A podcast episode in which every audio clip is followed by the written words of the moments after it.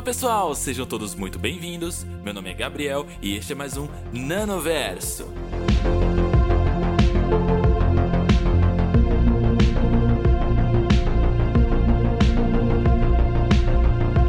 Cara, é o seguinte, primeiramente eu quero agradecer as pessoas que ouviram aí os episódios anteriores.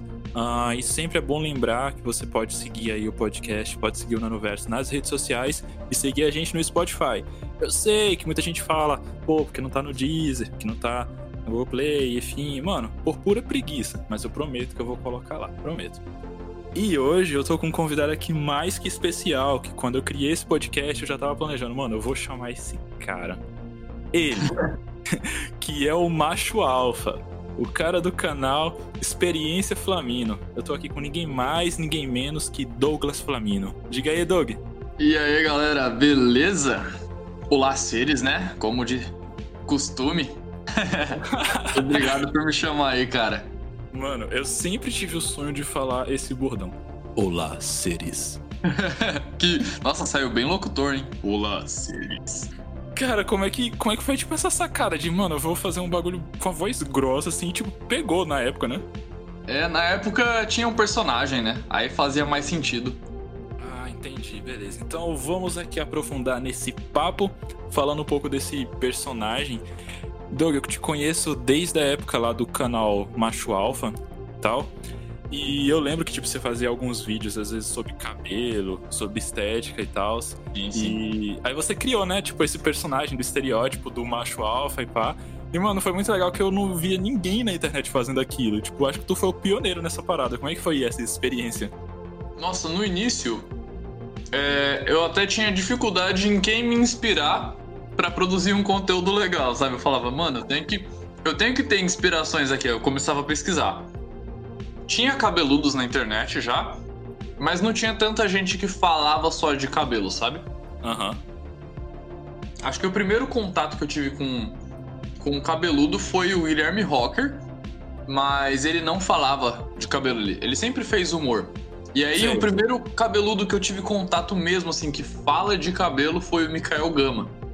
Uhum. Então, ele foi um, um bom referencial para eu, pra eu me, me adaptar, é, entender melhor sobre como é legal, como, como falar sobre cabelo. E aí eu fui me adaptando, estudando mais e virou o que virou. Saquei. Aí no caso, tipo, você meio que teve ali um períodozinho de hiato e tal, e aí você começou esse canal do Experiência Flamino, né? Isso. Aí, tipo, como que veio essa sacada de fazer agora um canal que é num nicho totalmente diferente do anterior? Então, com o canal Macho Alfa, o que que acontecia, né?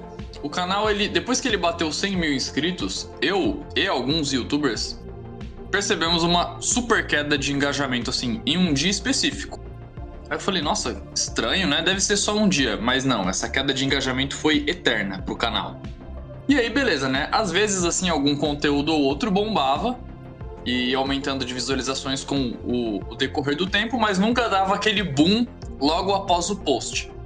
E eu pensei assim, tá, é, eu preciso criar algum outro tipo de, de conteúdo para ter o meu plano B. Mas eu quero criar algo agora que seja mais relevante na vida das pessoas, que mude literalmente a vida das pessoas. Eu estava começando a consumir bastante youtubers de desenvolvimento pessoal e eu queria produzir algo nesse mesmo nicho, só que de forma muito única, muito diferente. Aí veio a ideia do Experiência Flamino. Caraca, que massa, velho. E é interessante que, como eu comentei, é, foi um nicho totalmente diferente. E mesmo assim, você botou em prática ali com a mesma qualidade, se pá, até melhor do que o anterior, né? É, eu estudei. Eu fiquei um tempo parado, né, no canal Macho Alpha, até surgiu Experiência Flamino. E durante esse período eu, eu estudei edição de vídeo, é, produção de conteúdo, para abrir o canal já numa qualidade que eu não me arrependeria de ver os primeiros vídeos. Igual aconteceu com o Macho Alpha. Isso é verdade. Cara, e, pô, vou, vou, ser sincero, eu confesso que eu fiquei mó tristão na época que o Macho Alpha parou de fazer vídeo, tá ligado? Sério, mano? Poxa. Cara, eu era um semi-cabeludo, tá ligado? Tipo, uhum. eu, meu cabelo é bem enroladinho e tal, então eu sempre tava vendo algumas dicas, sim, de barba, essas paradas, e eu ficava, mano, que massa, velho. Não tem nenhum canal de masculinidade falando dessas paradas de um jeito tão legal quanto ele. Aí. Oh, muito obrigado. aí você foi e sumiu. Eu fiquei, meu Deus, e agora? ah, mas eu continuei, eu dei continuidade com esse tipo de assunto no Instagram. Sim, sim, isso é verdade. Mas, então, bom. assim, eu não zerei totalmente a minha vida de falar sobre cabelo, barba. Aham, uhum. sim, com certeza. Realmente a gente vê que de vez em quando você sempre tá postando alguma coisa referente a isso. E aí tu chegou, pá, com esse canal de experiências. Você falou um pouco que estudou um pouco esse lance de desenvolvimento pessoal. Uhum. E quando você pensa nas experiências que você vai fazer, você sempre pensa, né, um pouco em como aquilo pode afetar o teu público, né? Tipo, se eles sim, podem acabar sim. se inspirando para fazer alguma dessas experiências e tal. Aham, uhum, inclusive negativamente também, né? Exatamente. Uma das dos, por exemplo, que a gente pode falar dessa situação foi um vídeo que você fez há um tempo atrás, tipo, fazendo só maus hábitos, não é mesmo? Tipo, você fez é. um vídeo só, eu tipo, fiz eu fiz esse vídeo para mostrar o que são os maus hábitos e como eles são prejudiciais para uma pessoa que não tem eles, né? Para deixar bem explícito assim, tipo, ó, isso não são bons hábitos, gente. Mas acabou que muitas pessoas teve muito comentário assim, nossa, ele fez um vídeo seguindo minha vida, sabe? Boa parte dos, dos hábitos, né, que você gravou nesse vídeo de maus hábitos, são hábitos que são comuns na rotina do dia a dia de muitas pessoas, né, velho? Muita gente, nossa. Então, assim, é interessante que a pessoa ela tenha essa reflexão de que, mano, isso aqui é ruim e talvez eu precise mudar minha vida. Eu confesso que, tipo assim, o teu conteúdo, ele me influenciou muito ali na época que você começou a fazer as experiências para virar vegetariano, tá ligado? Nossa, sério? Sério, velho, sério. Eu fiquei vendo, tipo, aquilo e eu fiquei, mano, cara, se esse bicho consegue se dá dando pra fazer, eu vou tentar. Eu, nem eu acreditava que eu ia virar. Cara, pois é, velho. Quando a gente Na tá. Minha tipo, mente era só 30 dias. Exatamente, quando a gente tá naquele processo, é tipo, parece que é uma parada que a gente pensa, não, mano, não sei, velho, é impossível ficar sem carne. É, exatamente. Eu falo, né? Daqui 30 dias eu tô comendo de novo. E quando alguém chega pra tu, tipo, com essa mentalidade, achando que é impossível ficar sem comer carne, o que é que tu pensa? Ou qual conselho que você dá pra essa pessoa? Ah, além de mostrar o vídeo, né? É, exatamente. eu dou o, o conselho que eu dou pra pessoa é que eu era um dos caras mais carnívoros que eu conheço, né? As minhas cinco comidas favoritas eram de carne. Até hoje, eu sinto, nesse, eu sinto falta de carne. Se eu vou em um lugar que tá com cheiro de churrasco, eu ainda sofro, sabe? Eu não fui aquele vegetariano que superou rápido. Ah, passou dois meses, você já nem lembra mais do gosto. Não, lembro do gosto fácil, sinto vontade ainda não sei se eu vou parar de sentir vontade, mas o meu propósito é maior do que a vontade. Então, se você tiver um propósito muito forte, é possível. Não é possível para quem não tem o propósito. Exatamente. E, cara, no teu caso, qual que foi esse propósito exatamente? Hum, os animais. Eu ia falar saúde, mas eu, eu fui mais movido pelo, pelas imagens fortes que eu vi de abatedouros do que a saúde em si, porque eu já era um cara saudável. Eu não, uhum. sinceramente, eu não senti nenhuma melhora na saúde. Minha saúde continuou estável, eu nunca fui de ficar doente e continuou. Isso foi positivo, né? Porque eu tava com medo de ficar com déficit de proteína, déficit de vitamina B12, mas não aconteceu, não tive problema nenhum. Sei. Então foi com relação aos animais, sim. Cara, interessante quando, quando eu vi, tipo, o teu vídeo e tal, eu fiquei, comecei a maquinar na minha mente, velho, eu vou fazer essa merda aqui, eu quero dar um jeito de, de parar de comer carne, porque eu também tinha, é, eu tinha uma certa preocupação com a minha saúde, porque minha alimentação não era muito saudável, uhum. e eu também ficava pensando, eu, eu não assistia muitos documentários, mas eu sempre escutava meus amigos que eram, tipo, ambientalistas, ou que tipo, eram veganos ou algo do tipo, que eles comentaram que isso tinha um impacto ambiental muito forte. E eu Sim. levo muito a sério esse lance de impacto ambiental, saca? Ah, foi o seu ponto. Peraí, você se tornou vegetariano? Sim, hoje eu sou vegetariano, tá ligado? Tipo, eu não sou vegano, mas. legal, cara. Justamente através daquele vídeo, mas com essa mentalidade de, de ter a consciência de que os problemas que, que o agronegócio traz. Assim, eu não sou a pessoa com maior propriedade para falar disso, né? Mas a gente. Sim vê que isso tá estampado em muitas coisas. E, pô, se a gente tem informação, eu acho que é importante a gente botar essa atitude para fora e tal. Nossa, muito legal, cara. Eu fico muito feliz quando eu vejo que pessoas se inspiraram em qualquer que seja minha experiência e colocou em prática e virou hábito, sabe? Seguiu na vida. Quaisquer que sejam as experiências. Muito legal, cara. Pois é, velho. E assim, eu, eu não. Ainda mais uma dessa. Nossa, é uma das que eu mais gosto de ver a galera falando, virei por causa de você, vegetariano. Falei, putz, mano, que orgulho. Porque tem, tipo, um impacto muito forte, né, velho? Em muitas coisas. Tem, cara. Nossa, em todos os aspectos. Exatamente.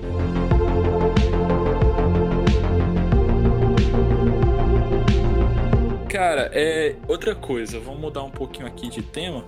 Quanto às experiências que você tipo já desenvolveu no teu canal, ou até mesmo as que você pensou, não saiu do papel, teve alguma que tipo você chegou a fazer, mas você não postou ou algo assim? A que eu tô fazendo nesse momento, eu tô finalizando essa experiência, eu finalizo os 30 dias dela amanhã. Eu posterguei muito ela, eu comecei a fazer, desisti, isso vai ser mencionado no vídeo. Comecei a fazer, desisti, não aguentei, comecei a fazer, desisti, não aguentei, e agora eu aguentei. Caraca, mano, interessante. E tipo assim, alguma dessas ela já chegou a ocasionar alguma coisa ruim, algum efeito negativo que você pensou, pô, isso aqui é sério, sacou? A, a que eu fiz dando backflip. Caraca, velho. É, eu, eu, pensei que eu ia ficar com um problema pra, de dor na coluna durante o resto da vida, que eu ia desenvolver hernia de disco. Eu passei 5 horas pulando, né? Sim. No dia seguinte eu não conseguia andar direito. Porque por esforço muscular, né? Dor nas pernas, dor no corpo inteiro, como se eu tivesse feito todos os músculos na academia em um dia até dar falha geral em todos os músculos. Então no dia, no dia seguinte eu tava inteiro fadigado, sem conseguir me mover direito. E aí, beleza, né? Passou uns três dias, curou isso daí, mas a coluna continuou doendo, assim, gravemente. Deu colocar a mão na, na parte da lombar, assim, senti uma dor muito forte. E demorou uns três meses para passar essa dor, cara. Caraca, velho. E, tipo, isso é muito bizarro. Mas deu medo. Quando eu vejo você, tipo, fazendo essas experiências que envolvem alguma coisa física, eu penso, pô, mesmo que você tenha um certo preparo, ainda é uma parada muito bizarra, tipo aquele vídeo lá do treino do Saitama, tá ligado? Ah, Mano, aquele lá não foi problemático, não, aquele foi de boa. Tá de caô, pelo amor de Deus, eu vejo aqui o. Nossa, da Mortal foi muito pior. Como assim, velho? O treino do Saitama, acho que ele é muito superfaturado, cara. Sério? Aham. Uhum. A parte mais difícil foi os agachamentos. Porque ninguém contabiliza desse jeito, mas são. É um exercício para peito, um exercício para abdômen e dois exercícios para perna, porque a corrida é um exercício para perna. Exatamente.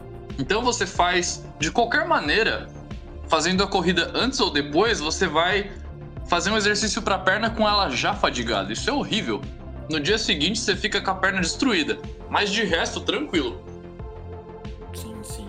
Cara, é, eu lembrei de uma parada aqui que tu comentou que você tem tipo, não sei bem se é uma deficiência que você comentou, mas você tem uma parada que você não tem é, alguns efeitos com remédios. Ah, é... sim, é uma anomalia na barreira hematoencefálica.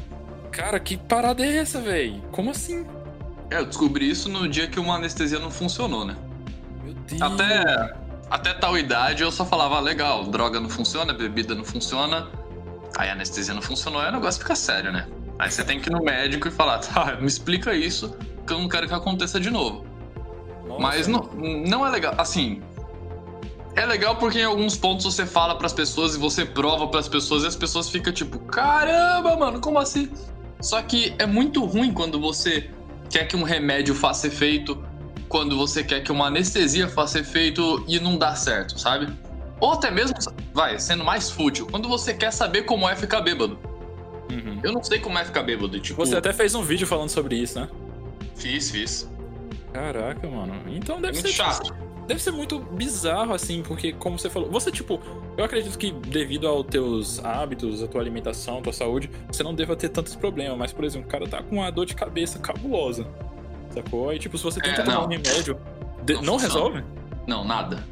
Nem o mais forte dos remédios. Mas eu já aprendi a curar. Nesse tempo a gente vai se desenvolvendo e descobrindo como dar volta na situação, né? Uhum. O método Winhoff, ele cura minhas dores de cabeça. Cara, o lance do método Winhoff é bem interessante a gente entrar nesse ponto aí.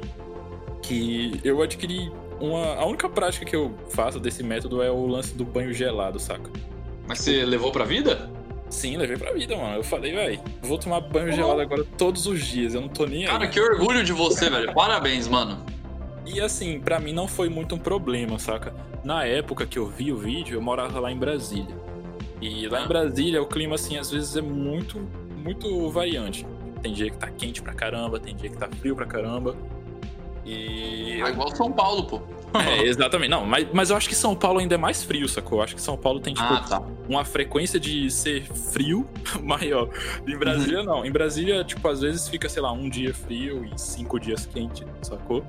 Sei, Aí, pra mim, foi até tranquilo me adaptar a esse método e eu percebi que realmente ele, tipo, te dá uma disposição meio surreal, sacou? Tipo, é como se Ah, você, cara.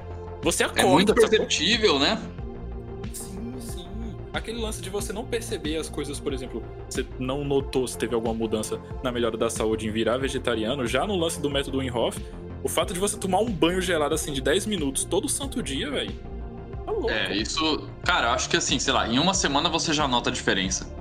Sim, com certeza. No primeiro banho já dá pra notar uma diferença assim de. de sensação de humor, sabe? Uhum. Você acorda, sei lá, 5 horas da manhã, você tá sofrido lá, morrendo de sono. Você toma um banho frio, parece que você dormiu 8 horas. Você fala, não é possível que há 3 minutos atrás eu tava capotando de sono, sabe? É, velho, você se torna uma pessoa mais disposta, né, velho? Sim, muito. E é, é ótimo pra recuperação muscular. O, ainda bem que eu já, já tinha descoberto isso na hora que eu fiz o treino do Saitama, o 24 horas aprendendo a dar o mortal. É, se, tipo, se você não soubesse ainda, acho que iria ficar um pouco mais embaçado. Será que, tipo, o fato de você conseguir fazer todas essas coisas é um pouco de, do reflexo dessas outras experiências de que deram uma certa preparação, sacou? É, com certeza. Com certeza, né, mano? Principalmente as físicas, né? Porque são relacionadas à, à saúde física e mental, então ajuda muito. Exatamente. E, por exemplo, eu mesmo, eu não sou a pessoa mais saudável, assim, de fazer exercícios físicos e tal. Tem época que, pá, eu consigo ficar ali, sei lá, duas, três semanas fazendo, mas tem dia, tipo, esses últimos dias, eu tô foda-se, mano. Não tô fazendo nada, tá ligado? mas eu, eu sei que, que o lance de, de ter essas práticas, por exemplo, o método Winhoff, ele deixa isso mais. Não é mais fácil, mas você fica com mais vontade, parece, saca? Não, deixa mais fácil também. Será, Pode- velho? Pode se dizer que deixa mais fácil, cara. Você já fez o teste de fazer flexão antes de fazer método Winhoff e depois de fazer método Winhoff? Sim, sim, eu já, já, tipo, já reparei isso aí, mas, tipo, eu achei que era uma parada só mental ali, tipo, sabe, psicológica. Não, não é física mesmo, porque seu corpo vai estar mais oxigenado. Antes de fazer o treino do Saitama, eu fiz uma série brutal de Winhoff. Caraca, velho, que insano, né, velho? Isso eu não falo na mídia. Mas, tipo, É existem- um hack, né, pô? É errado. Exatamente, existem tantos hacks assim que a gente faz. Pô, mano. Por que a gente ainda tem câncer na humanidade? eu tava até pensando de verdade, cara. Se eu pegasse corona, eu ia tentar curar com o método Winhoff e ia fazer vídeo. Caraca, imagina que louco, velho. O cara pega o coronavírus. Eu, eu levaria muito hate em falar isso em redes sociais muito grandes, mas eu teria um, um pouco de felicidade ao pegar, pegar corona pela experiência de tentar curar isso sozinho. Ah. Assim, né? A gente, a gente- eu entendo, né? O argumento que você tá usando isso aí. Obviamente, se essa frase é pega fora de contexto nas redes Sim, sociais, sim. vira uma porcaria. Só que eu ia Mas- ter que me isolar, né? É, exatamente. Só que, pô, faz muito sentido, saca? Pô, ainda mais pra você que, no caso, tem esse lance da, da deficiência do- dos medicamentos. Mais uma vez, me desculpa, não sei se é deficiência que se chama, tá? Cara, dá pra dizer que é deficiência, sim, porque é uma deficiência da barreira hematoencefálica. Pronto. A barreira hematoencefálica é tipo um filtro que não deixa subir as substâncias, vamos dizer assim, pro sistema nervoso. Ah, saquei. Aí, tipo assim, imagina, pô, sei lá, você pega o corona. O Douglas pegou o corona. Aí, tipo, nenhum remédio faz efeito. A gente já sabe que não tem medicamento pra tratar o bagulho. E ainda tem o fato de que os remédios não surtem efeito. Então, tipo assim, mano. Quando surgiu o medicamento é a mesma coisa de não ter, né? Exatamente. Então a sua saída seria essa mesmo, tipo, mano. Tem, um tem porém, cara. Tem a possibilidade de funcionar. Por exemplo, eu já tomei anestesias que funcionaram. Uhum. Quando eu fui no médico, ele falou pra mim sobre a barreira hematoencefálica. Ele falou que existe uma grande possibilidade de se eu receber intravenoso funcionar. Então, assim, se eu usasse heroína, não que eu queira, tem uma chance muito alta de funcionar. Sei. A anestesia tem uma chance muito alta de funcionar. Ele falou que existe até a possibilidade de algum dia eu vier tomar alguma droga ou ficar bêbado e funcionar assim, tipo, dá, dá o efeito. É uma aleatoriedade que pode, em algum momento, passar a barreira hematoencefálica certinho e dar certo. Mas eu, eu sou muito saudável eu não fico testando isso, entendeu? Ah, mas você tá certo, né, mano? Eu, tipo, vou sair de rolê e testar uma heroína aqui também. É. Não, eu digo assim, nem. Como fala? Nem drogas mais leves. Aham. Uhum. Sim, sim, mas faz total sentido. Realmente, né, mano? Sei lá, vai que, vai que rola. Então, é, seria uma possibilidade. Pula direto pra uma overdose, né? Imagina o bicho tá lá, tipo, vou provar pra vocês que eu fumo crack e não fico louco. Aí eu morro, né? Caraca, mano. Deus me livre.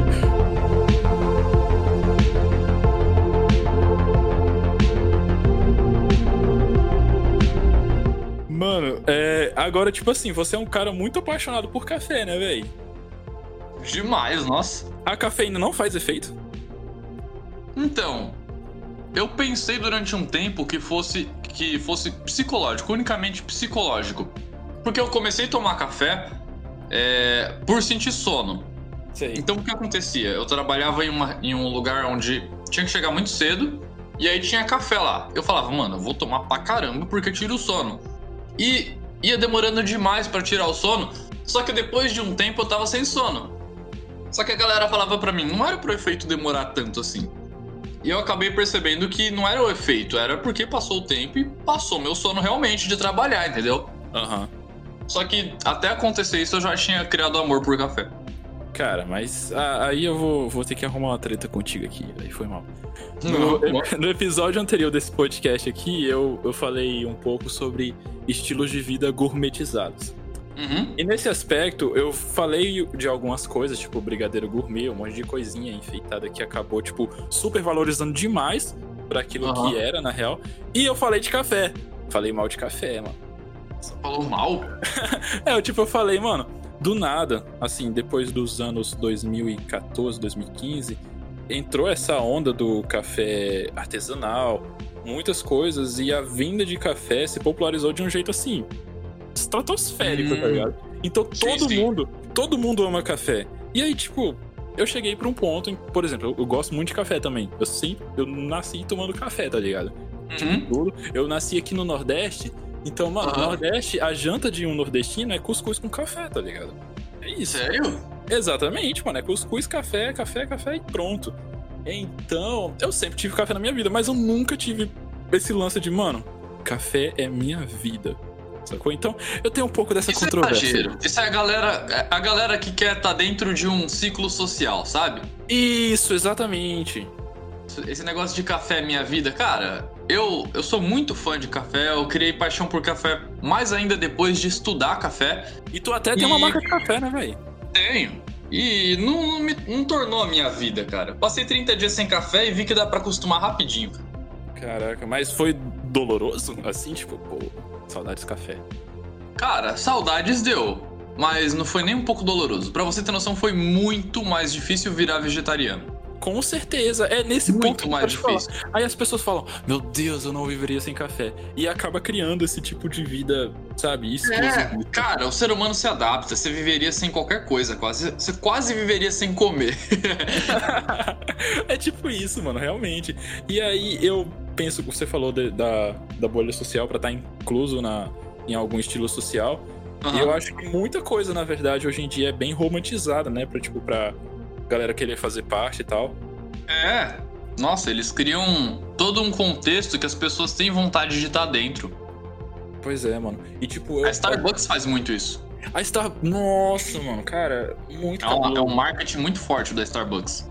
O café em si nem é tão bom. Mas o marketing. Sério? Uhum. Sério mesmo? Cara, vou te ser sincero, nunca tomei café no Starbucks.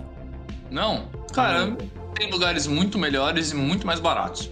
Eu já tomei café muito gostoso, assim, tipo, tanto de um café assim bem puro e tal, em algumas cafeteiras, como um café bem feitado, cheio de glitter coloridinho, que também tava gostoso pra caramba. eu gosto, mano, eu gosto. Mano, pra mim, eu gosto muito de doce, tá ligado? Então, tipo assim, mano, você, tu mete um bagulho que tem muito chocolate, muita coisa assim. eu prefiro isso. O cara vai chegar pra mim, não, não, toma esse café super preto aqui, isso aqui. Não, mano, eu quero aquele bagulho colorido, me dá o um negócio colorido. bem paladar de criança. Exatamente, cara. Por exemplo, tu gosta de açaí? Porra! cara, açaí é bom, né? Açaí é muito bom. Mas eu Demais, gosto de açaí colorido, velho. Açaí, eu gosto de açaí, eu gosto de açaí com tudo. Eu chego no lugar de colocar açaí, eu coloco, tipo, todos Ah, os tá. confetes possíveis. Coloco todos os confetes possíveis, tá ligado? Eu não gosto de colocar muita coisa no açaí, porque eu gosto ainda de sentir o gosto do açaí, sabe? Quando coloca é. muita coisa, começa a ficar muito doce, eu falo, não, mano. Eu gosto do açaí com frutas, assim. Se tiver, tipo, coloridaço de fruta, eu gosto. Mas, tipo assim, M&M's, tá ligado? Não, mano. Não. Claro que sim, velho. MM é muito bom, mas eu entendo. Você é um homem saudável, né, cara? Você é um homem saudável, eu não posso questionar muito. Mesmo que falasse assim, não, mas M&M's é, é é a coisa mais saudável do mundo. Eu ia falar, não, não coloca no meu açaí, não. Prefere um, um moranguinho, um kiwi, essas paradas. É, exatamente. Pô, mano, muito massa.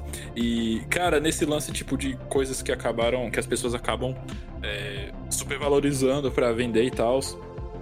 Até coisas ruins as pessoas conseguem fazer isso. Tipo, por exemplo, muita gente romantiza. Eu percebi isso, né, de alguns anos pra trás, que criou-se uma certa romantização da tristeza, né, velho? Tipo, romantização Sim, da tristeza depressão em si, né? da depressão em si. E, tipo assim, eu sou músico, tá ligado? A minha. a- as músicas que eu faço, elas normalmente remetem a algumas reflexões do momento que eu passei quando eu tive depressão, que foi uma parada bem punk, pra Aham. mostrar pras pessoas que elas não estão sozinhas, saca? Tipo, pra dar aquele apoio e tal. Mas muita gente explora isso e uma indústria grande faz isso de uma forma cara. de romantizar, né, velho? A indústria faz isso porque a música, ela é uma forma de expressão. Você usou a música da maneira mais correta possível. A música é uma forma de expressão por som, né? Então você, ao invés de se expressar em palavras, você usou a música para expressar em música. E muitas pessoas têm problemas, vai, 99% das pessoas têm problemas de é, não, não problemas mentais nível é, como fala? Esquizofrenia. Depressão, esquizofrenia, mas todo mundo tem problemas emocionais em níveis diferentes. Que Sim. a música ela supre todos. Exato. E Exato. até quem não tem os problemas emocionais, a música supre por agradabilidade audiovisual. Então, cara, é um negócio muito genérico e a, a mídia vai usar, cara, porque dá muito dinheiro. E aí a gente acabou vendo, tipo, é, é, o lance do café sendo supervalorizado, do brigadeirinho, do açaí, gourmet, de tudo, até da tristeza. Velho? tristeza. Que é a pior coisa, né, cara? Porque muita gente se influencia nisso e quer fazer parte também do ciclo social da tristeza, das pessoas tristes. Exato, mano. E tipo assim, tu, tu até falou do teu relato lá no teu canal sobre essa parada, e eu acho, tipo, muito bonito o fato de que você, pô, comentou pra mostrar que você passou por aquilo, né? Você venceu essa Aham. parada, mas você não explorou isso. Sacou? Tipo, você mostrou que teu canal é de bons hábitos, de bons costumes para as pessoas se tornarem pessoas melhores assim no seu dia a dia. Eu acho isso tipo muito incrível, saca? um vídeo. Era. Eu acho que era necessário, sabe? Eu, eu penso assim, eu vou, eu vou colocar aqui as experiências mais marcantes da minha vida. Não tinha como desconsiderar essa. Com certeza, irmão, com certeza. Mesmo sendo negativa e tendo sido muito difícil de falar, eu acho que podia trazer alguma mensagem positiva pras pessoas, sabe? Exatamente. É o que eu falo quando eu, tipo, faço as minhas músicas. E as pessoas às vezes não entendem bem, mas eu falo, mano, muita gente tá passando por isso aqui agora, nesse momento, e ela não sabe como dizer, não sabe como se expressar, não sabe nem entender exatamente o que ela tá sentindo.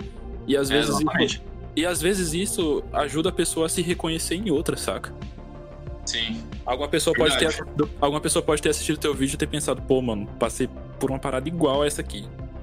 Não, melhor ainda, cara, eu recebo. Nesse vídeo eu falo, eu mencionei assim, se você pensar, vier pensar em suicídio, assistir esse vídeo e mudar de ideia, manda uma mensagem pra mim falando, eu desisti disso. Cara, você não tem noção do tanto de mensagem e desabafo que eu recebi. Fico até Caraca, emocionado, velho. Cara, isso é muito bom, velho. Isso é muito bom. Nossa, fiquei muito feliz, cara. Diferente de muita gente. Até hoje. Diferente de muita gente que tá explorando a tristeza, no caso, né, velho?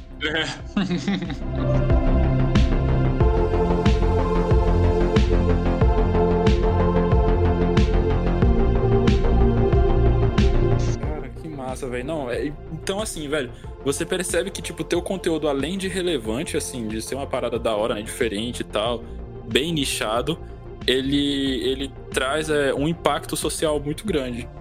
Eu vi que você tá você tem falado bastante sobre esse lance de, de viver de internet. E hoje em uhum. dia, tu vive de internet, tipo, 100%, você pode falar, mano, só o que Sim. eu faço na internet é o que paga minhas contas. Sim, 100% de internet. Caraca, e como é que isso funciona, saca? Tipo, como é que tu chegou nesse ponto? Como que você precisou é, programar o teu mindset? Palavra bem de coaching aqui agora. É, bem de desenvolvimento pessoal, né? Vou falar de mindset. Mindset. Então, foi não foi de, um, de uma hora para outra, né, cara? Foi um perrengue para fazer essa transição para viver só de internet. Uhum. Primeiro que eu, eu tava em uma empresa de games que tava indo à falência, né? As últimas, sei lá, cinco empresas que eu trabalhei faliram. Eu não sei o que acontece, eu devo ter uma energia falidora de emprego. e tava muito ruim lá e eu já. Eu sempre quis ter a minha própria liberdade, mesmo que ganhando mesmo, menos. A minha liberdade de trabalhar o horário que eu quiser, se precisar até trabalhar mais, sabe? E trabalhar mais para ganhar mais, eu sempre quis ter essa liberdade. Eu falei, cara, eu vou me demitir aqui de um negócio que tá consideravelmente garantido todo mês para fazer uma coisa que não é garantida mas eu tenho a minha liberdade de ganhar dinheiro e trabalhar na hora que eu quiser. Aí eu me demiti para ser Uber. Cara, Caraca, muita gente, muita gente mesmo fala mal de, do trabalho de ser Uber. E foi o meu segundo melhor emprego da vida, depois de trabalhar com internet, cara. Porra, que da hora, velho. Não sei se é porque os outros que foram todos muito ruins. cara, é, pode Mas, ser, né, velho? Eu, eu não achei tão ruim. Eu acho que eu tava tão, sei lá, tão acostumado com, com um emprego de merda que quando eu pude ter a minha, a minha liberdade, eu falava assim, tá, amanhã eu preciso ganhar mais, então é só trabalhar mais. Tava no meu controle, sabe? Eu não sou preguiçoso para trabalhar. Então, eu me dei muito bem, só que eu tenho um, déficit de atenção bem alto, assim, bem Sei. alto. E eu comecei a tomar multa a rodo, estourou minha carteira rapidinho. Caraca, velho. Não consegui continuar trabalhando com, com Uber, não por vontade própria, teria continuado. Mas aí estourou a minha carteira e enquanto eu tava trabalhando com Uber, para não ficar só com a renda do Uber, eu ainda tava dentro de uma agência de modelo. Sei. Então, vez ou outra, eu precisava ir lá pros castings e aí eu já aproveitava, fazia viagens até chegar no casting, fazia o casting, fazia viagem até voltar para casa. Então eu conseguia trabalhar e ir nos castings sem meio que perder tempo, sabe, para ir pro Sei. casting. E ah, percebi que o ramo de modelo era muito sujo. Até peguei alguns trabalhinhos assim, mas nada muito relevante, nada muito bem pago. Foi uma experiência positiva no geral, pela, pelas coisas que eu aprendi da vida. Mas chegou um momento em que eu precisei viver só da internet. Aí eu fiz um pouco de dívida, eu vendi meu, os meus carros, né? Eu comprei um carro só para fazer Uber. Eu tinha um outro carro que eu vendi ele. E aí eu, eu, guarde, eu fiquei com esse dinheiro dos carros parado mas esse dinheiro foi acabando enquanto eu tava começando a crescer na internet. Só que eu tava totalmente dedicado. Então, aparecia às vezes um jobzinho mal pago, mas aparecia. Então esses jobzinhos iam me segurando, mas ainda assim a dívida ia aumentando, porque não era suficiente. Eu ajudava em casa. Uhum. Com valor fixo, assim, eu ajudava em casa. Pouquinho, mas fixo. E aí foi gerando dívida, mas meu pai foi me ajudando, foi me emprestando dinheiro. Até que a internet começou a render melhor. Aí chegou o momento que eu consegui viver só da internet. Mas foi uma transição demorada de mais ou menos dois anos, cara, para eu conseguir viver só da internet. Até porque, tipo, não apenas é uma parada assim. Tá, vamos ver. Eu não, não, não vou dizer que eu sou. Também não sou a pessoa mais experiente em negócios de internet. Eu tenho vontade e tal de crescer, mas é, por exemplo, não é uma parada que você vai ter 100% certeza de que vai funcionar, mesmo que você Sim. esteja seja muito bom naquilo, saca? Uhum. Uh, mas no, mas a gente sabe que um grande esforço, um esforço inteligente no caso, sempre vai dar algum resultado em alguma coisa, velho. Às vezes não é naquilo que você tá esperando, mas uhum. pode ser outra coisa, né, velho? Tipo, é um aprendizado que você vai ganhar e tipo, quando você nem percebe, você se torna expert naquilo que você tá fazendo Exatamente, cara. Todo aprendizado é válido, cara. Eu trabalhei seis anos como ilustrador e aí eu saí do ramo e pensei, nossa, eu estudei tanto tempo para isso, tipo, para jogar fora tudo que eu aprendi. Mas hoje em dia, com, editando os meus vídeos, fazendo as capas, eu uso muito o que eu aprendi de ilustração, com paleta de cor. Tudo que eu precisava, agora eu tenho com relação a, a design, paleta de cor, tudo eu que faço sozinho porque eu já aprendi. Então, é um conhecimento que não foi desperdiçado. Eu acho que nenhum conhecimento é desperdiçado. Nada, nem a experiência na vida. E aí, tipo, tu falou que tu tava lá naquele emprego de merda, não sei o quê. Tu Uhum. trabalhava pra uma empresa de jogos. Tu é formado em alguma coisa específica na área de tecnologia ou era na área de desenho? Na área de desenho. Só que eu não sou formado com. Eu sou formado apenas com técnicos. No Sei. ramo, de, de- no ramo artístico, cara, ninguém dá valor nenhum à, à faculdade. Eles só dão valor à sua técnica. Se você faz o negócio direito, eles te contratam. Você não precisa ter faculdade, não precisa ter curso nenhum. Você só precisa fazer, saber fazer. Então eu sempre corri atrás de cursos técnicos que ensinava a fazer realmente. E aí eu alcancei o- os estágios que eu queria no ramo da ilustração muito rápido. É só ter um pouco de foco que você alcança o que você quer. Mas realmente eu já tinha, já tinha escutado algumas pessoas falando, assim, tanto na área de ilustração, na área de design. Na verdade, a área da arte em si, muita coisa. Eu falo, tipo, no meu caso, da música, muito, assim, se dá pelo que a pessoa sabe fazer, velho. Seja, por exemplo, produzir uma parada. Tem muito. Boa parte dos produtores não são pessoas que são formadas em engenharia de áudio. São formadas É. São Uhum. pessoas que estudaram muito, muito, ficaram lá no quarto dela aprendendo a gravar, sei o que, criou um estúdiozinho. E foi, assim como muita, muita gente da área do design, né, velho? Aham. Igual, Cara. nossa, é muito parecido. Acho que todo o ramo artístico é muito parecido. Exatamente. Mas aí eu não sei, tipo, se isso é muito benéfico no sentido de é muito parecido, porque as pessoas não dão, assim, a, a indústria em si não dá tanto valor pro conhecimento artístico, porque a- a- o mercado ele pensa assim, se deu certo, beleza, bota dinheiro ali. Mas se você chega pro mercado e fala, mano, eu sou artista, eu quero fazer isso aqui. O mercado É vai dizer, verdade. mano, eu não ligo, não tô nem aí, velho. Cadê? Sabe, sabe Você construir fala, ponte? Eu sou artista e eu não sou nada, é quase igual em alguns lugares. Exatamente, o cara vai olhar pra você, tá, mas cadê teu diploma? Cadê? Tu é engenheiro de quê? Então é, é meio embaçado. Mas aí quando tu faz dar certo, aí os caras vêm todo pimpozinho pra cima. Ah, não sei É. o quê. É É engraçado. muito 880, né, cara, trabalhar com arte. É muito 880. Cara, mudando um pouco aqui de assunto, é. Grande macho alfa, né? Você, Uhum. tipo, você trouxe um, um jeito engraçado e legal de falar desse estereótipo, né? Do cara assim, de voz grossa, cabelão Sim. e barba e tal.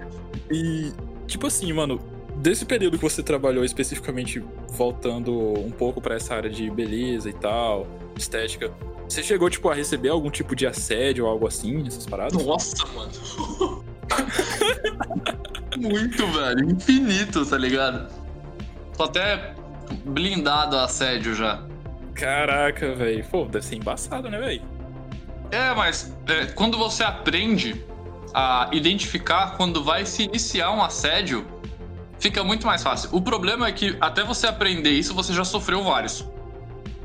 Ah, isso é verdade, mano. Mas vira um aprendizado pra vida, cara. É, Seu olhar fica clínico. Aí, tipo, você para e pensa, no teu caso, né, dessa situação por ser homem, imagina quem é mulher, né, velho? Bem pior. Cara, deve ser muito pior, principalmente, tipo, Bem meninas que tem canal de maquiagem, de roupa. Galera, tipo, Nossa, cria, bem uma, cria uma sexualização cabulosa em cima de tudo, né, velho? Aham. Com homem, cara, você não vê muito. É muito raro, pelo menos. Eu ve... Mesmo eu que tô dentro do ramo de influenciadores, é raro ver. Mulheres fazendo tudo por homem. Tipo assim, pagando boleto de homem, pagando 3 mil reais em pack de pé. Só queria Você deixar claro, se alguém quiser pagar meus boletos, e tô totalmente disponível. Vai saber, né? Pode continuar, mano. Eu já recebi esse tipo de proposta. ah, mano, mas. Ah, sei lá, né, velho? Não sei. É muito não sei de esquisito. nada. Não sei de nada. É estranho. É Quando você estranho. receber alguma vez uma proposta dessa na vida, a sua mente não vai pensar da mesma forma que pensa agora. Cara, real, tu falou isso naquele teu vídeo, né, velho? É esquisito, cara. E aqu- aquilo lá ainda era com mulher, né? Eu já recebi proposta assim de homem também. Caraca, mano. Imagina, tipo, tu fica assim, de boa. Ah, eu mesmo tenho esse pensamento, mano, se alguém chega pra mim e fala, mano, pega aqui vários dinheiros pra pagar teus boletos, não sei o que, você. Mas eu acho que se isso acontecesse, especificamente comigo, eu acho que eu ia achar muito bizarro, velho. É muito bizarro. Primeiro, o que acontece é a gente pensar que é mentira. Porque é uma coisa tão surreal, assim, na vida de, um, de uma pessoa comum como a gente, que você fala, não, isso não deve estar acontecendo, deve ser alguma pegadinha, sabe? Você fica tentando encontrar o fato pra falar, ah, eu saquei que é brincadeira. Aí quando você percebe que não é brincadeira, aí sua mente já dá aquela volta e você já não pensa mais da forma que você pensava antes disso acontecer. Caraca. É muito esquisito, cara. Você já começa a ver isso com uma forma de. Nossa, o que, que meus pais diriam ao ver eu aceitar essa proposta, sabe? Ah, sim, com certeza. Não, aí é paia, né, velho? Acho que eu nem falaria. Aí, pai, É, se tiver então. ouvindo isso. Quando eu tive contato lá com a, com a Sugar Mom, né, entre aspas, eu falei pros meus pais, né? Eu não queria esconder nada dos meus pais. E o fato de eu ter falado pros meus pais, com certeza, foi um impedimento de eu ter levado à frente algumas situações com ela. E não é mais bizarro ainda pensar que, tipo, existe uma indústria pra isso, tá ligado? É, velho, existem sites, né, de sugar moms, sugar daddies. É muito estranho. É muito estranho. Existe pessoa querendo tirar dinheiro de todas as situações possíveis, né? Então não era nem pra gente achar esquisito. É, mano, tipo assim, eu não, eu não vou entrar no mérito de se a pessoa tá querendo e tal. Eu acho que cada um faz o que se quiser da sua vida. Eu Uhum. não tô nem aí. Não tenho nada a ver com isso. Só que, mano, é meio bizarro, saca? Eu não, não vou negar, é meio bizarro. É bem situação. bizarro, cara. Na minha opinião, é algum, algum problema mental até. Porque assim, um- eu acho que tem diversos pontos. Uma coisa é uma pessoa que, sei lá, mano, ela tá numa situação muito vulnerável, extremamente vulnerável. Ela não tem outra saída e ela precisa, por exemplo, vender o corpo dela pra conseguir sustentar Uhum. a família, algo do tipo.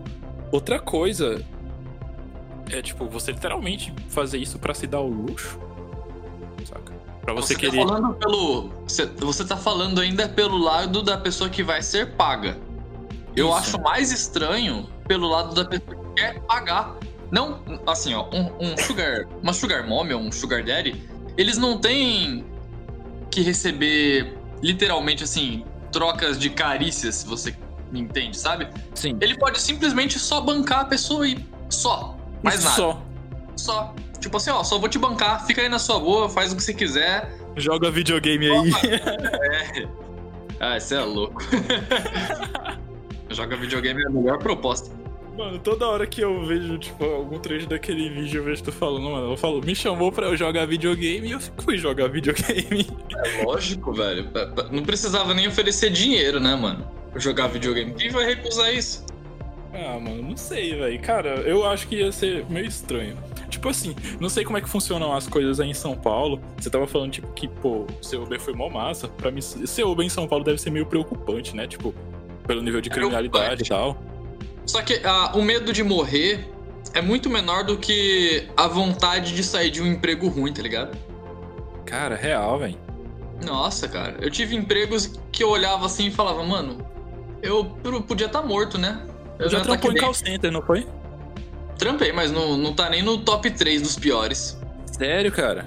Uhum. Nossa, no call center foi legal, cara. O trabalho lá não era ruim, não. Ah, massa. Eu trampei um tempo aqui. Quando eu cheguei aqui em Natal, que eu cheguei, tipo. Como posso dizer? Deixa eu tentar explicar. Eu sempre tento explicar isso pras pessoas e fica meio embolado. Eu nasci em Natal. Quando eu era Ah. criancinha ali, tipo, pros meus 3, 4 anos, eu fui morar em Brasília. E aí, tipo, eu morei minha adolescência todinha lá. E quando foi em 2018, em dezembro de 2018, eu voltei aqui pra Natal. Beleza. Aí eu comecei a trabalhar no call center aqui de Natal. Tipo, mano, não fazia ideia de como é que funcionava, nem nada.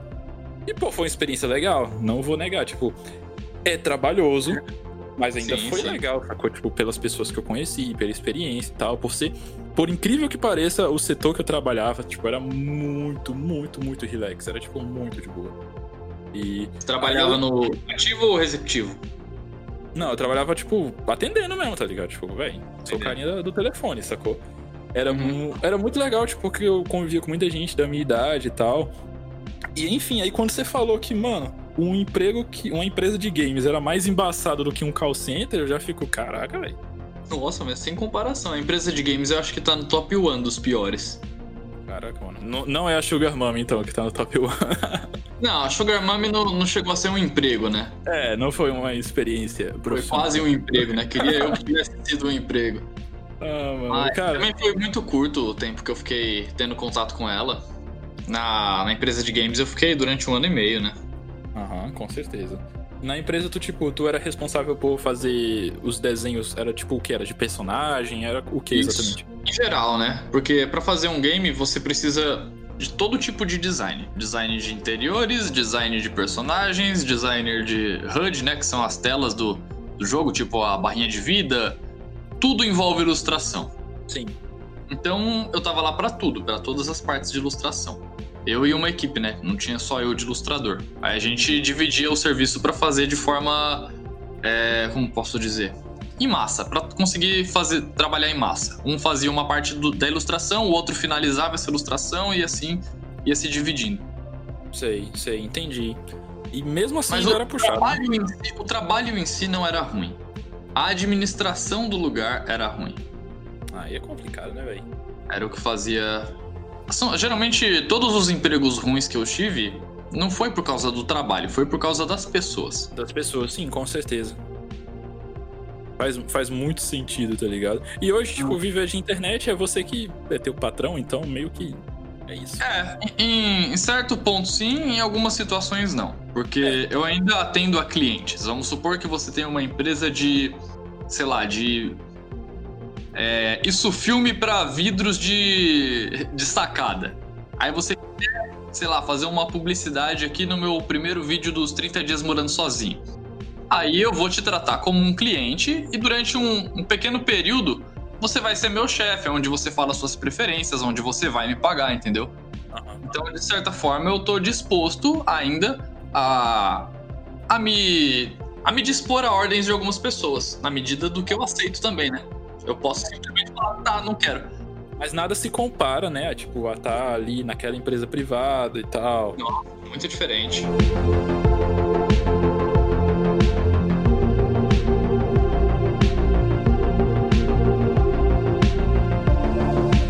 Com certeza.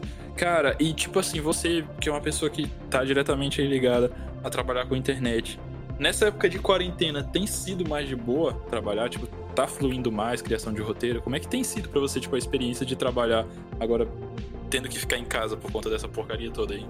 Então, tem o lado positivo e o lado negativo. O lado positivo é que mais pessoas consomem internet na quarentena.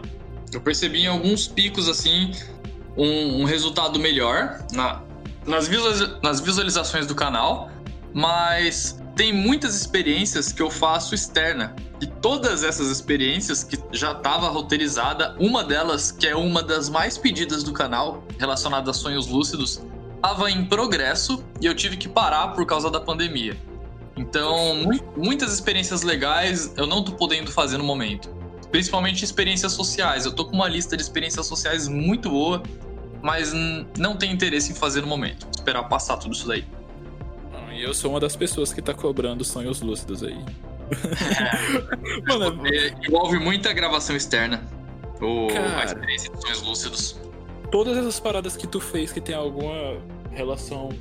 Não é que tem alguma relação com espiritualidade, mas é tipo uma parada que mexe com o psicológico da gente. Eu acho que elas são as melhores, tá ligado? Tipo, É muito legal, né, cara? Porque é meio aqui- subjetivo, né? Pode ser Isso. diferente pra cada pessoa. Isso, essa última que tu fez agora, velho. Conta um pouquinho mais pra gente, porque eu assisti aquele vídeo eu fiquei meio grilado, tá ligado? Fiquei tipo, caraca. horrível, cara. Eu não tava nem com expectativa de que fosse dar algum tipo de efeito, né? Igual várias outras que eu tentei, a Idozer, a Ayahuasca. E foi muito superior ao que eu tava esperando. Eu tava com medo, né? Eu admito que eu tava com medo porque eu tava sozinho em casa, aquela luz vermelha, aquele clima. Deixou com medo. Por que, que tu meteu uma luz vermelha? Tava como parte do. Se você buscar vários. é, em vários fóruns sobre o experimento de Gansfeld, você vai perceber que todos eles utilizam luz vermelha e nas indicações tá como indicação usar luz vermelha. Ah, bota fé. Eu não sei porquê, mas não deu bom. eu não sei o que, que aconteceria se eu usasse outra cor de luz, mas eu prefiro não arriscar, não. Foi muito, muito pior do que eu esperava. Cara, eu penso que é. Sei lá, eu acho que pra mim faz sentido, tipo, usar uma luz vermelha. Que a mente da gente, ela associa as cores a algumas coisas, né, velho? Tipo, Uhum. se associa, sei lá, um azul, um azul clarinho assim, se associa a paz, um verde, alguma coisa. Já, tipo, um vermelho, um preto, tu já, tipo. Exatamente. Então, com certeza. Mano, quando eu. Véi, eu vi o bagulho aqui, o cara com um X no olho, falando que cortou a bolinha de Rexona pra colocar no olho. Eu fiquei, mano, não é sério isso aqui. Bizarro, né? Eu fui até no Extra, mano, procurar a bolinha de ping-pong e não tinha. Eu, véi, era só botar um tapa-olho, mas não, era bolinha de picão. Eu fiquei, mano, isso é uma macumba, cara. Não, tem... Não, eu consegui entender depois por que, que era bolinha de ping-pong. Porque ela Real? tira a profundidade. Ah, Se você coloca só um tapa-olho, você vai fechar os olhos. E você- o objetivo não é você ficar com os olhos fechados.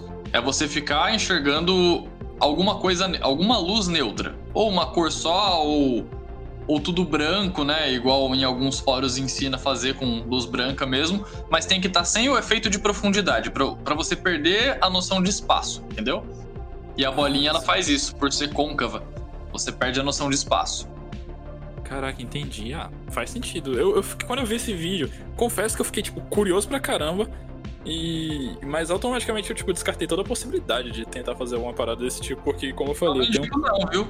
É, você já não indica, mas, tipo, por eu ter esse, esse histórico de ter problema de depressão, essas paradas, eu fiquei, mano. Uhum.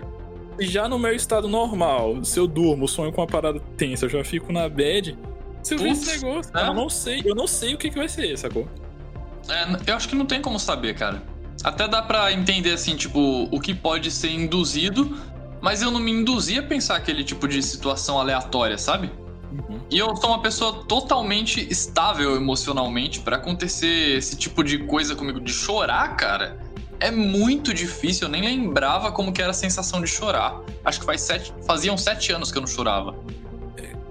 Ele é um homem sério e tal. Não, é que, tipo assim, geralmente quando eu ficava triste, o que vinha na mente era como resolver a situação. sei. Sei, não sim, vinha com vontade certeza. de chorar. E aí eu relembrei a vontade de chorar com aquilo. Foi muito estranho.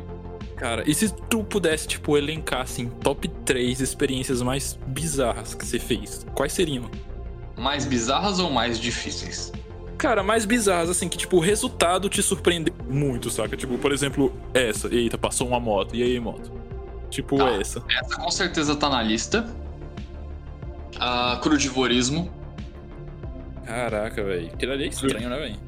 Ah, o crudivo... graças ao crudivorismo, acho que eu senti uma das piores dores da minha vida, que foi cólica renal. Nunca tinha sentido isso. Nossa, não, Deus me livre. Não consigo nem pensar Mano, nessa dor, velho. É surreal, velho. É, não, tem, não tem nenhuma sensação que você. Não tem nada que você consiga fazer que reduz. Eu fazia o in-off, fazia o in-off, voltava, sabe? Não dava, não, não conseguia resolver. Tomava remédio, não acontecia nada por causa da minha barreira. Então, o meu destino era sofrer ali. Não tinha como, não tinha como reduzir. Então, o crudivorismo foi hard pra mim, cara. E o NoFap, cara. Porque o NoFap foi muito superior às minhas expectativas, até porque eu duvidava que um detalhe tão besta desse fosse dar, entre aspas, superpoderes, sabe? Cara. E modificou a minha vida brutalmente. Eu não sei como tem gente que relata que, que realmente colocou em prática e não teve nenhum tipo de resultado. Eu fico pensando, será que é verdade? Será que essas pessoas realmente fizeram? Será que essas pessoas realmente transmutaram a energia sexual? Então, foi um negócio muito poderoso pra mim. Mano, eu tenho, eu tenho um brother que a gente brinca bastante com ele, mas eu vou até deixar um recado pra ele que ele é tipo, ele é a testemunha de NoFap, tá ligado? O bicho, ele, ele prega o NoFap pra todo mundo, assim, mano. Do, do grupo de cara, mas o amigos. negócio funciona tão bem que é nível isso daí mesmo, sabe? Algumas pessoas, alguns inscritos aparecem às vezes falando, cara, eu tô com tal problema, tal problema. E aí eu pergunto, você consome pornografia, né? Eles, sim, mano, o dia inteiro. Eu falo, é, sabia. Aí eu já indico aí o curso do Matheus Donadelli. Eu nem sou afiliado nem nada, mas eu já conversei muito tempo com o Matheus Donadelli. E ele tem muito conhecimento sobre NoFap, cara. Você troca uma ideia com ele, você sai outra pessoa. Facilita muito a, a transição. Não, mas realmente Isso faz muda, muito muda a vida demais, cara. Realmente faz muito sentido. Assim, tipo, toda dependência, vício em qualquer coisa, e além do mais, pornografia, né, velho? Tipo, com Sim, certeza causam diversos danos, assim, à pessoa, causam uma dependência surreal. E eu consigo entender muito o, o lance do NoFap. Ah, aí tem esse nosso amigo, né, que, tipo, ele é o, a testemunha de NoFap e tal. Diegão, um abraço pra você. E, e, e aí tem outro brother, nossa, que, tipo, bateu um recorde lá de ficar, tipo, cento e poucos dias Olha Saca? que legal, mano. e, a- e a gente, tipo, e ele passando os relatos pra gente, que tava mais disposto, não sei o que e tal. E eu fico, mano, cara, realmente é um, bagulho cabuloso. É tipo outro hack da vida, tá ligado? É um hack muito bom, cara. É, sabe o, a, o benefício do banho frio? Ei. Imagina ele vezes 100. Caraca, É o efeito do NoFap. É, cara, a disposição é muito superior. A disposição que eu sinto com o banho frio, ele é mais instantâneo, assim, é mais de momento. Terminei o banho frio, eu sinto aquela disposição e ela vai se esvaindo. Sim, né? sim, sim. A do NoFap, cara, parece que você tem energia infinita. Da 11 horas da noite, você trabalhou desde as 5 da manhã, você tá pensando em como trabalhar amanhã, você tá cheio de ideia. Você tá muito ativo tanto fisicamente quanto mentalmente. É muito louco. Cara, muito massa, velho. Vamos, vamos continuar aí pregando a palavra do NoFap. E olha que não era viciado, cara. Imagina Ah. pra quem é viciado. É, mano, cara, é bizarro, velho. Eu conheço uma galera que às vezes passa relatos, fala, fala que, tipo, não dá, não consegue, não consegue. Eu fico, mano, imagina, velho. O cara, tipo, é tipo um cracudo dessa É, parada, sacou? sim, é. É um vício pra muitos homens, cara. Pra, como diz o Matheus, 99%, né? É, eu acho que com certeza, do jeito que a gente. A gente. eu Acho que o Brasil é um dos maiores países, assim, consumidores de pornografia. Então, com certeza, essa porcentagem, por mais que seja assim, chutada, faz muito sentido, né, velho? Aham. E Cara. o. Pra você não ser um. Na verdade, não é só a pornografia que eu tô falando, né? É a masturbação Sim, e sim. sexo em geral, A né? Se você, se você tem vício tanto em sexo ou masturbação ou pornografia, já você tá dentro desses 99%. Então, pega muita gente. Sim, com certeza, mano. Faz, tipo, muito sentido. Caraca, velho, a gente falou de bastante coisa, né, velho? Falou, mano. Caraca, foi muito massa. Velho, eu vou deixar aqui um espacinho pra você falar um pouquinho aí dos seus, seus produtos, mas eu queria que você falasse especificamente do café, mesmo que eu falei mal do café e tal. Mas É, vai que né. O que você falou do café faz sentido, cara. É real. Mas, por exemplo, se você, tipo, sugerir falar, quero que você me convença que seu café é bom mesmo. Vamos lá. Beleza, você toma café já há quanto tempo? Cara, desde que eu me entendo por gente, velho. Desde que eu nasci. É, Quando você toma café, qual que é a sua sensação após o café? Física, assim, tanto na boca, a mesma? Cara, só a língua quente, só isso. Então, o meu café, ele já tem o diferencial aí da, da parte da gordura boa. O café que geralmente as pessoas compram, além de ser velho, eu não vou denegrir mais do que ele já é. Já do que o gosto já mostra, né? Ele não tem a- as gorduras boas, que é a parte mais essencial, mais maravilhosa do café, que ajuda o cérebro. Então, o meu café ele não te deixa só mais acordadinho. Ele ajuda literalmente a parte da memorização. É, é excelente, cara. É igual você consumir óleo de coco. Tem muitos benefícios. Aí, beleza, né? O, o, o café do mercado, cara, geralmente é difícil acostumar. Eu me acostumei há muito tempo atrás, mas é difícil você acostumar a tomar sem açúcar. Putz, isso é verdade. Eu só tomo com açúcar. Então, é, é muito raro você encontrar alguém que, que toma sem açúcar. A pessoa tem que realmente gostar de sabor amargo. Porque é amargo, é muito amargo. O meu café não é muito amargo. O meu café tem um leve grau de amargor. E tem coisas no meu café que não dá pra sentir em nenhum café do mercado. Por exemplo, por exemplo, é complicado, né? Por exemplo, Por exemplo. Por exemplo, acidez. Você nunca vai sentir acidez no café do mercado porque o café do mercado é velho. A acidez você vai, você vai sentir apenas em café muito fresco, assim, próximo da moagem. Uhum. Em cafés específicos, né? Nem em todo café. Mesmo em café arábica, não é fácil encontrar acidez em todo grão. É, doçura. O, o café ele tem uma doçura própria. Não é para todo café, por ser café, ter que ser amargo. Então meu café ele já faz você ter que parar de ingerir açúcar. O açúcar Caraca, é tipo é um não é nem não é um micro veneno, é um grande veneno, cara. O açúcar ele atrapalha todas as funções corporais. Se você toma um café que já não vai açúcar, você já tá melhorando sua saúde nível galáctico. A quantidade, a quantidade de cafeína do meu café, dos cafés, dos cafés arábicas, é extremamente inferior ao café do mercado. Isso faz com que você sinta menos vontade de tomar café. Automaticamente, mesmo sendo um café mais caro, você vai gastar menos dinheiro com café porque você vai tomar menos. Quando eu tomava café do mercado, eu tomava tipo uns 800 ml por dia. Agora eu tomo 200. E acaba que eu gasto menos dinheiro do que gastava antes com café, entendeu? Sem contar o amarelar o dente, né? Café, café arábica não amarela o dente, porque a torra não é carbonizada, não ataca o estômago. Nossa, cara, é, é uma. São vastas os Só benefícios. vantagens, é um universo de vantagens, vantagens. O meu pai, ele é muito fã de café, velho. Ele gosta muito de café. Tipo, bem mais que eu. Eu gosto, né? Tipo, pra mim, pra mim, velho, café é uma parada só que existe, sacou? Tipo, Uhum. tem. Eu, eu não sei, tipo, não vou dizer que eu sou apaixonado, mas eu gosto e eu acho ok. Meu pai, Sei. ele é fãzão. Ele toma café em todos os momentos possíveis, sacou? Se ele pudesse Aham. almoçar tomando café, ele almoçaria. Então, Ah, tipo, chega um momento que começa. Esse amor é um vício escondido na palavra amor, entendeu?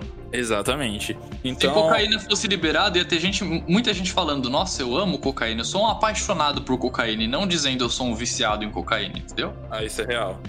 Tem, nossa, eu conheço um monte de galera que é tipo, caraca, velho. É café todo santo segundo e da pior qualidade possível. Então o cara É. Tá. tá reduzindo, tipo, 50 anos da vida dele, mas ok. Então, tipo, eu penso, eu penso em comprar uns, umas paradas dessas justamente porque eu tenho essa preocupação a mais com a minha saúde e tal, a saúde da minha família. E com certeza você, você conseguiu aí mandar um bom papo de vendedor de café pra mim. Depois eu vou dar uma pesquisada. Cara, é só falar o que o café realmente tem de diferente. É, mas você tá próprio totalmente produto certo. se vende. Isso aí é real. Isso aí você tá sendo bem, bem honesto quanto a isso.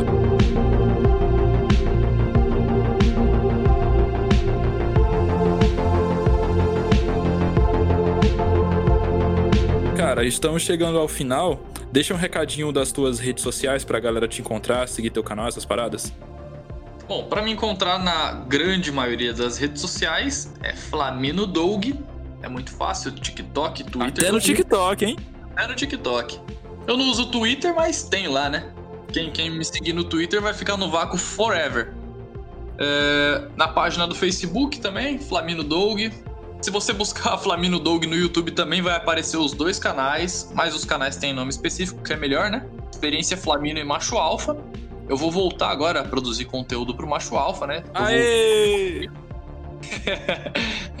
Vai ter ainda conteúdo pro Macho Alfa, bastante conteúdo pro Macho Alfa. Tô até com um roteiro escrito já. Agora que eu tô morando sozinho, eu tô aproveitando meu tempo da melhor forma possível. E antes eu não tinha tanta possibilidade de produção de conteúdo por causa das pessoas em casa. Agora eu tenho e vou aproveitar disso. Então vai ter vídeo no Macho Alfa, sim. Tá até com uma live recente lá. Eu vi, aquela live foi massa pra caramba. Cara, eu, tipo, eu mandei o teu último vídeo do experimento pra uma prima minha ver, né? Tipo, eu, caraca, velho, olha só que experimento bizarro, dá uma olhada aí. Ela falou, e ela chegou e falou, mano, esse é o cabelo do, do TikTok. Eu fiquei, Que legal que me reconheceram pelo vídeo. mano, te reconheceram pelo TikTok. Eu fiquei, mano, eu nem sabia que ele tinha TikTok, velho.